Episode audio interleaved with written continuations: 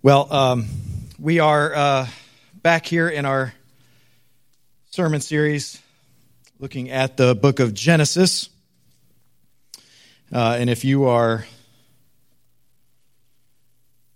you are visiting with us this morning, you have a treat in that you get to be part of the uh, longest passage we've addressed since we started our sermon series looking at the book of Genesis um, as those that have been here would be able to tell you, we've we actually we haven't actually been um, moving through Genesis at a breakneck speed, uh, but here we come to a uh, passage uh, that's quite extensive. And just to put you at ease, uh, I'm actually not going to read every single verse. Okay, so um, but we're going to cover uh, from halfway in chapter 4 to the end of chapter 5. Okay? Uh, I might actually speed up as I'm reading. Uh, a lot of this are uh, very interesting names. You may, if you're a young parent here, you might want to take notes of possible uh, future names uh, for your own kids. Um, you might even want to consider changing legally um, your name this morning. Um, nevertheless, here we are, uh, chapter 4, starting in verse 17. And again, I'll be going all the way through the end of verse of chapter five, uh, 5. This is God's holy word. Now, Cain knew his wife, and she conceived and bore Enoch. When he built a city, he called the name of the city after the name of his son, Enoch.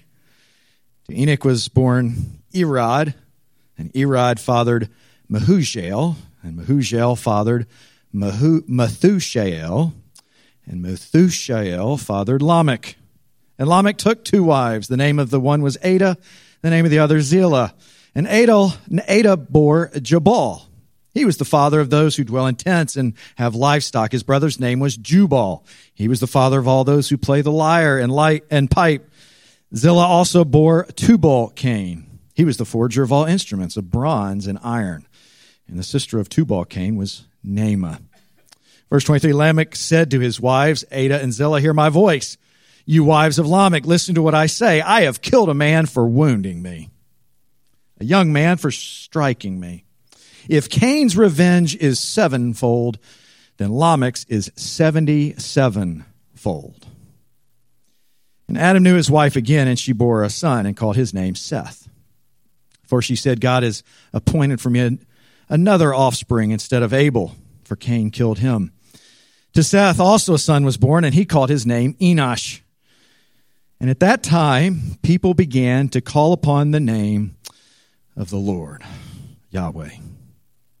Verse 1, chapter 5. This is the book of the generations of Adam. When God created man, he made him in the likeness of God. Male and female, he created them and he blessed them and named them man when they were created. When Adam lived 130 years, he fathered a son in his own likeness after his image and named him Seth. The days of Adam after he fathered Seth were 800 years and he had other sons and daughters. Thus all the days that Adam lived were 930 years and he died. When Seth had lived 105 years, he fathered Enosh. Verse 9, when Enosh had lived 90 years, he fathered Kenan. Verse 12, when Kenan had lived 70 years, he fathered Mahalalel. Verse 15, when Mahalalel had lived 65 years, he fathered Jared. Verse 18, when Jared had lived 162 years, he fathered Enoch. Verse 21, when Enoch had lived 65 years, he fathered Methuselah. And Enoch walked with God after he fathered Methuselah 300 years and had other sons and daughters. Thus, all the days of Enoch were 365 years. Enoch walked with God, and he was not, for God took him. When Methuselah had lived 187 years, he fathered Lamech. Verse 28 When Lamech had lived 182 years, he fathered a son and called his name Noah, saying, Out of the ground that the Lord has cursed, this one shall bring us relief from our work and from the painful toil of our hands. And Lamech lived after he fathered Noah 595 years and had other sons and daughters. Thus, all the days of Lamech were 777 years, and he died. After Noah was 500 years old, Noah fathered Shem, Ham, and Japheth. This is God's holy word. Will you pray with me?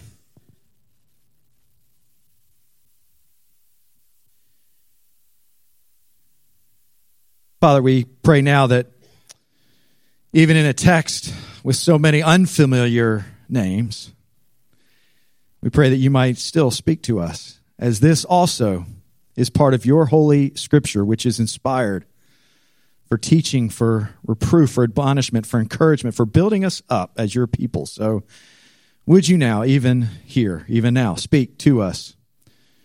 For your servants are listening, and it's you we need to hear from. We pray these things for Christ's sake. Amen. Well, this morning I'm actually going to break uh, Public Speaking Rule 101 and not actually start the sermon with an introduction.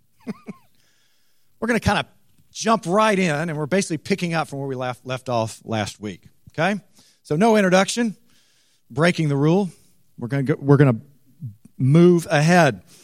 Last week, we saw Cain double down in his unwillingness to come clean, humble himself, and repent after his murder. And then he settled further east of Eden, and there he found a wife, and he built a city. Immediately, we have questions. Where did his wife come from? and for a city, don't you need to have other people? Now, this is a brief hermeneutical exercise and lesson, okay? when the biblical authors are writing, they are very seldom concerned with providing details simply for the sake of providing details. They're generally writing very sparsely, and often there are gaps because they have a very specific purpose in mind as to why they are writing. Take, for instance, when Jesus was born, we know absolutely nothing between after he was in the temple on the eighth day and when he was 12 years old. Big gap. What was happening? No idea. Bible doesn't tell us. It wasn't the point. so the details aren't there, they apparently don't matter to the priority of the author of the text. Now, the reality of that is, is this can be frustrating to us modern 21st century people, can't it? Where if we don't have a detailed account, somehow in our minds we sense or are afraid that perhaps the truth or the historicity of the scripture text is somehow compromised. But what that's doing is putting a modern day 21st century expectation on an ancient Near Eastern text, which actually undermines the way the authority of Scripture even works.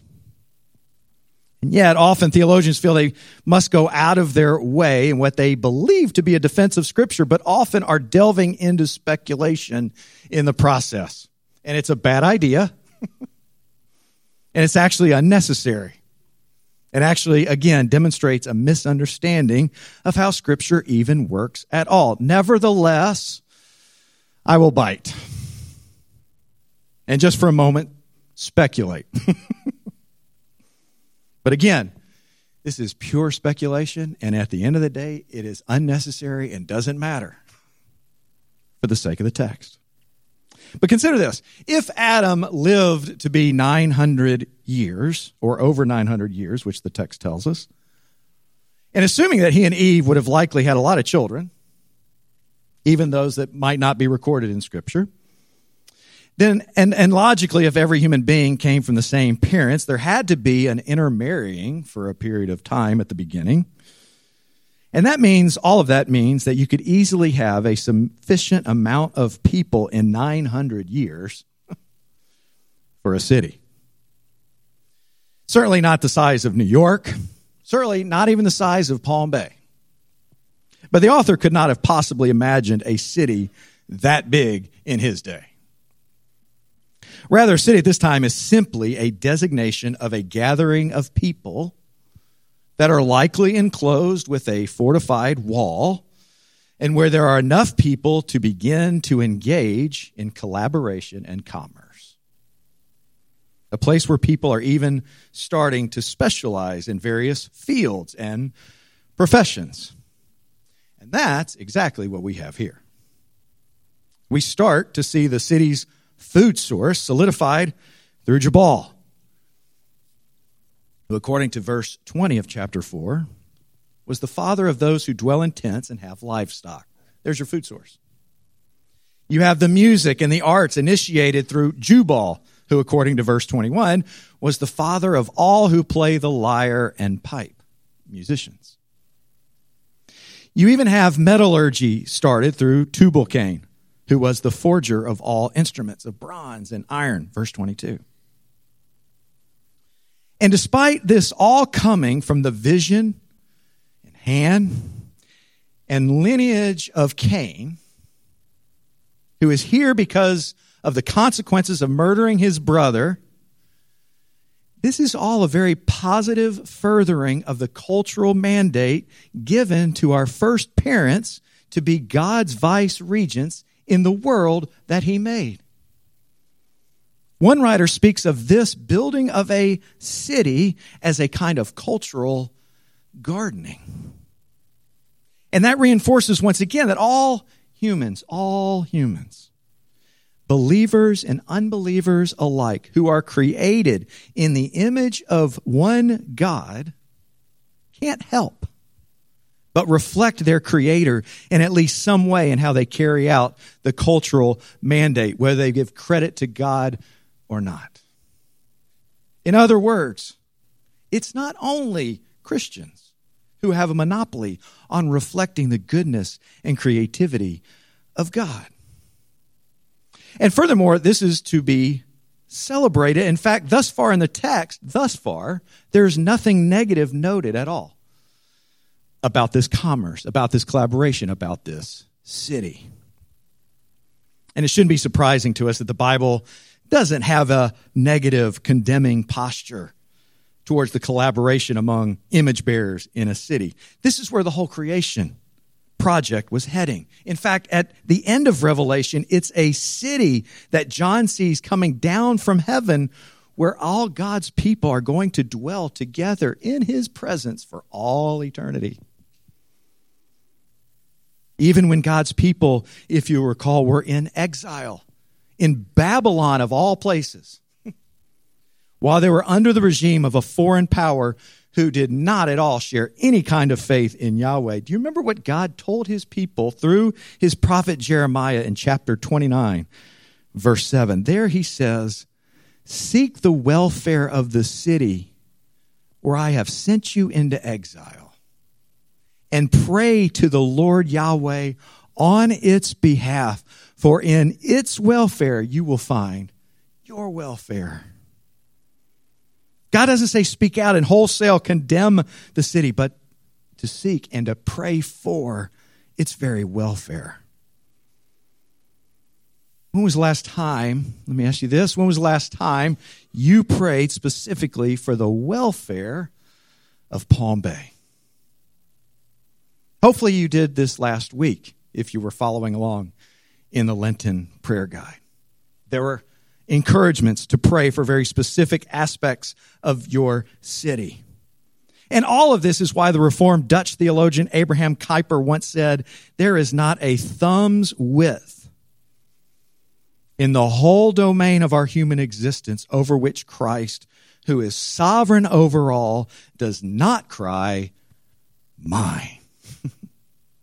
this is mine. All of it playing the lyre and pipe and acoustic and electric guitars, crafting tools out of bronze and iron, and even creating software technology, medicine, education, engineering. Jesus says, it's all mine, under my lordship.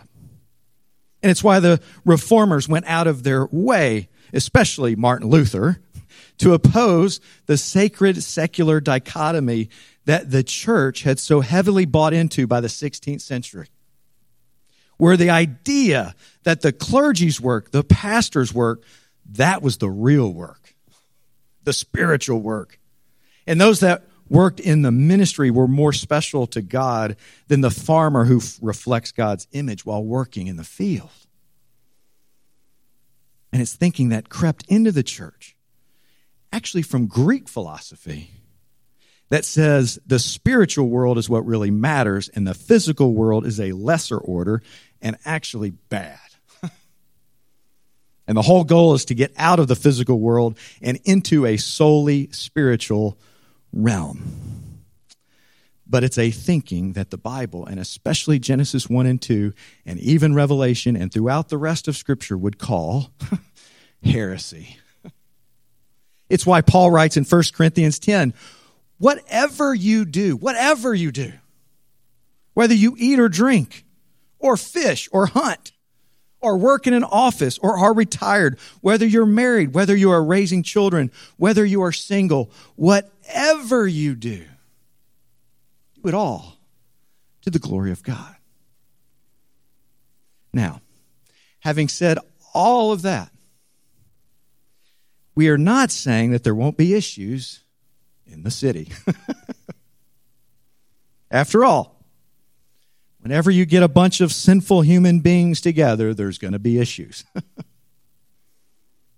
Just as there are good and wonderful image bearing happening and flourishing as God's image bearers gather together with a common cultural pursuit in this Cain's city that I'm calling Enoch Town. It was named after his son Enoch. There is also, sadly, an extension and furthering of sin and evil and injustice. We see, for instance, the introduction of polygamy for the very first time in verse 19. Something that will come up again and again in Genesis, but is never portrayed in a good light and will often lead to dire consequences and pain and sorrow sorrow. But that's just the beginning of Lamech's unjust actions. In verses 23 and 24, Lamech says this to his wives Adah and Zillah, hear my voice. You wives of Lamech, listen to what I say. I have killed a man for wounding me, a young man for striking me. If Cain's revenge is sevenfold, then Lamech's is 77 fold. This is Lamech's response to being simply crossed by another human being. An ancient Near Eastern world equivalent of being cut off in traffic during rush hour on Palm Bay Road. And so we see that the introduction of violence last week with Cain is now magnified and multiplied in his great grandson, Lamech. But furthermore, Lamech is even proud and boasting about his violence, about his bitterness, about being the sole arbiter of rep- retribution. In Lamech's economy, there will be no possibility or consideration of forgiveness whatsoever. And as much as Lamech's violence stands out to us today, the truth is, that same root of bitterness that has fully bloomed in Lamech's life and in his boasting, honestly, if we're honest with ourselves, still finds its way into our hearts today. When you and I are wronged, when we are hurt, when we are criticized, when our high opinion of ourselves is threatened, you and, I, you and I may not initially, hopefully, lash out and murder our accuser and go on boasting about it. But nevertheless, that same bitterness and desire for revenge still shows up, at least in acorn form, in our hearts today. Even if not in a full blooming tree like in the life of Lamech. It's why Jesus says, if you have my follower as my disciple, if you have hatred in your heart for another human being, you have already committed a type of murder in that you are interacting with that individual as if you wished they were dead. That's what's happening in our heart. So, what's going on here in Genesis 4? Is there an explanation for why evil has progressed this much? Is there anything that could deter this diabolical descent inside the human heart. Perhaps there's something missing. The author continues. Verse 25 And Adam knew his wife again, and she bore a son and called his name Seth. For she said, God has appointed for me another offspring instead of Abel, for Cain killed him. To Seth also a son was born, and he called his name Enosh. And at that time, people began to call upon the name of the Lord. What had Cain done? What was he most concerned about? What was motivating him to build that Enoch town? and Lamech, what was his motivation for such violent reactions to his reputation being tarnished for being crossed by another human being? They wanted what you and I want left to our sinful, fallen selves to be thought more highly of by others, to make a name for ourselves, to have our name recognized, to be somebody, to be right, and to make sure other know, others know that we are right and that therefore they are wrong. But in the midst of all of this brokenness that we see Lamech living out, we actually see some great faith and hope being birthed. Again, at that time, people began to call on the name of the Lord. What a beautiful and hopeful observation at this point in the narrative. As short and sweet as it is, in the midst of all of these other crazy names that are unfamiliar to us. What a beautiful statement. After the beauty and wonder of all that has happened in Genesis 1 and 2 and the trajectory that God our Creator sets our first parents on from the very beginning, we then have this hellish introduction to humanity's rebellion against this world's good Creator in chapter 3 and a descent or even free fall into moral chaos and anarchy in chapter 4. It's all going in the wrong direction. But then, at that time, people began to call on the name of the Lord. Whereas we saw possible, subtle glimpses of faithful responses by our first parents after their first rebellious act, there's nothing subtle here in this statement. We have a full blown, wonderful statement of faith. When people get together, when human beings get together, whether it's in Cain City, whether it's in New York, whether it's in Palm Bay, there is some beautiful collaboration that can happen collectively between image bearers, but it can't save them from themselves. It can't save us from the wayward bent within all of us as descendants of the first human couple. And it can't save us from the ways we see others not as collaborators in this life as fellow human image bearers, but rather as competitors. What is necessary, therefore, is to relinquish our need for our name and for our standing among others to be exalted. What's necessary is a pursuit of and calling upon a name that is greater and more worthy of being fully and wholly esteemed and praised and recognized than our own name and our own reputation. The author is essentially telling us there will now be a line drawn in the sand. There will now be two types of cities, so to speak. there will be those that make it their life pursuit to make a name for themselves, and those who humbly pursue the honoring of the name of Yahweh. That recognize the human need to praise and worship his name alone.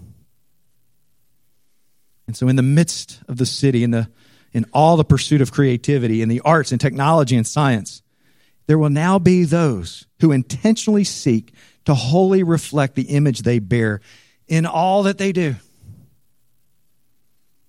So, seeking after the exaltation of his name and not their own. There will now be an alternate city, an alternate community of those who live out the words of the shorter catechism. First question that the chief end of every single human being is to glorify God and enjoy Him forever. And we don't have time right now to point them all out, but did you notice any of the similarities or even matches between the names of the descendants of Cain in chapter 4 and the descendants of Seth in chapter 5. Enoch is in both lists. There's an Irad and a Jared. There's a Methuselah and there's a Methushael. There are others. And again, this must be an intentional writing on part of the author to include an account to set up what, be, what could be called a tale of two cities. One city where people long to have their name called upon, and another city where people call on the name of Yahweh. And my friends, at the end of the day, that is in fact what New City is called to be in the city of Palm Bay.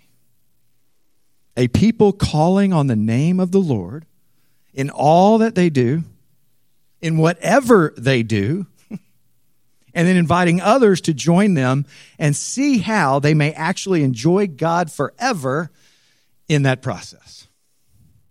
Starting now. That's what Jesus tells his followers in Matthew 5. You are the light of the world. A city on a hill cannot be hidden. A city on a hill, a different kind of city, a city within a city. That's New City. A community, a culture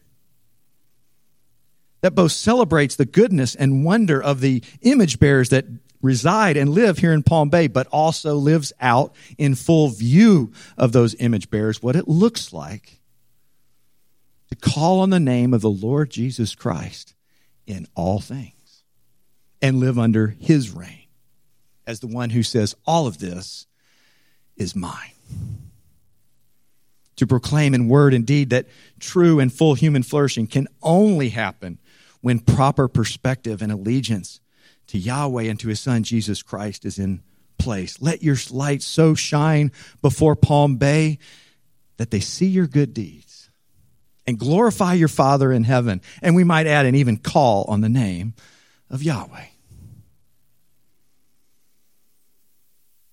And perhaps one of the most impactful ways, as we are coming to a close, one of the most impactful ways we can shine forth the goodness and the beauty of being Yahweh's redeemed people is in our posture towards those who do us wrong. We live currently in what I would call a Lamech inspired cancel culture. Lamech was the original cancel culturist. And our world has inherited his posture.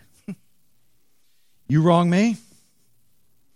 I may not physically kill you like my great great great uncle Lamech, but I can contribute to your societal death. I can contribute to your commercial death, your business death, your political death. All of us, even we as Christians, can subconsciously get caught up in the cultural game of the Lamech inspired cancel culture. Now, there is certainly a time and place for retributive justice. There is certainly a time to call out injustice. But the disciple of Jesus of Nazareth has another redemptive tool in his or her missional arsenal, in his or her pursuit of living out what it means to call on the name of the Lord. It's called forgiveness.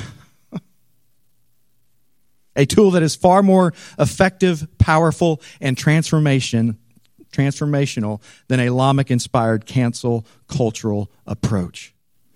You remember one time Peter wanted to know what the boundaries were on his responsibility in forgiving others? And he comes to Jesus with the question, How many times? And no doubt Peter thought he was way ahead of the game and being bold and generous and suggesting perhaps seven times. After all, that was way more than what the religious leaders, lawyers, and scholars of his day required. But Jesus, in response, most certainly had Lamech in mind when he answered. Not seven. I tell you, 77 fold. Or 70 times 7, depending on the translation. In other words, as if Jesus is saying, as my followers, I want your forgiveness to one another to be just as extensive as Lamech's vengeance was. Now, I don't know about you, but I don't like to forgive at all,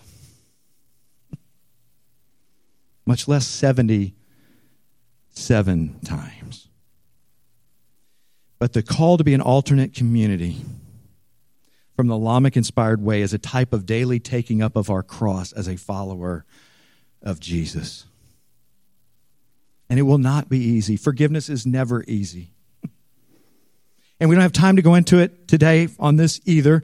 Although I just want to quickly note there are misunderstandings of forgiveness. It's not what Jesus is talking about. For example, forgiveness is not in contention with justice. Often, forgiveness can't happen without justice. And forgiveness is not a call to simply ignore a wrong and move on. That's not forgiveness. But nevertheless, forgiveness is no doubt hard. In fact, it's humanly impossible. So, how might it be possible? How might it be possible to be an alternate city in Palm Bay where the world says take no prisoners, get yours no matter the cost to other human beings, and engages in holistic condemnation and cancellation of those who don't get in line with its philosophy. And instead of responding in like mind, rather live as a forgiving community in a way that leads others to cry out and call on the name of the Lord as well. It's at the cross. It's at the cross. Where our Savior, where our Redeemer was wronged injustice to the uttermost. You would be hard pressed to find a greater miscarriage of justice from a human perspective and an act of injustice against one individual in the history of human civilization. And yet, as he was dying on the cross, experiencing his own fracturing with his relationship with his father as he's crying out, My God, my God, why have you forsaken me? And all of that anguish, all of that cosmic injustice, do you remember what his prayer remained for those actually carrying out the evil deed? Father, forgive them, for they know not what they do. Father, forgive them. Jesus was showing others who bear the image of God what the most profound, beautiful, earth shattering response one could give in a time of and in receipt of cosmic injustice. And my friends, if you are here this morning, counted among those who by faith do in fact call on the name of the Lord, you have been a direct recipient of not eternal con- condemnation and cancellation, which we certainly deserve, but forgiveness. Forgiveness. Jesus cried out on your behalf, on my behalf. Father, forgive them, for they know not what they do. He might say today, Father, forgive them. They still don't know what they're doing. And yet his blood was shed that all of our sins might be atoned for, past, present, and future. Forgiveness remains ours in Jesus Christ. One day we will be reunited with him for all eternity. Enjoy full communion once again with him. Let's pray.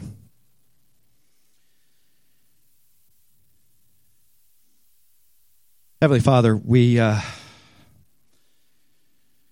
we are we stand amazed when we're really honest with ourselves when we fully understand and appreciate and are moved by the ways we blow it, the ways we mess up, the way we hurt each other, the way we hurt our spouse, our children, our parents, our neighbor, our coworkers. The fact that you, Jesus, have have cried out, and not simply cried out, but you actually made a way for it to be possible for us to be forgiven, even of the worst possible thing in our own lives. Jesus, we are amazed. Jesus, I pray that a reminder of the depth of your forgiveness to us might be the very fuel that encourages us and it motivates us to be an alternate city, to be an alternate community here in Palm Bay, in a way to, to live out that others, our neighbors, our coworkers, those around us, might also see a beautiful life of what it looks like to call on the name of the Lord, to live in such a way where He is glorified in all things and therefore enjoyed for all eternity. Jesus, may that reality be so palpable in our hearts, even this week, as we will go back into the world and we will dif- deal with difficult people. may we be reminded the great forgiveness we have by your Spirit, be able to offer the extensive forgiveness, Jesus, that you call your own disciples to. We pray for your sake. Amen.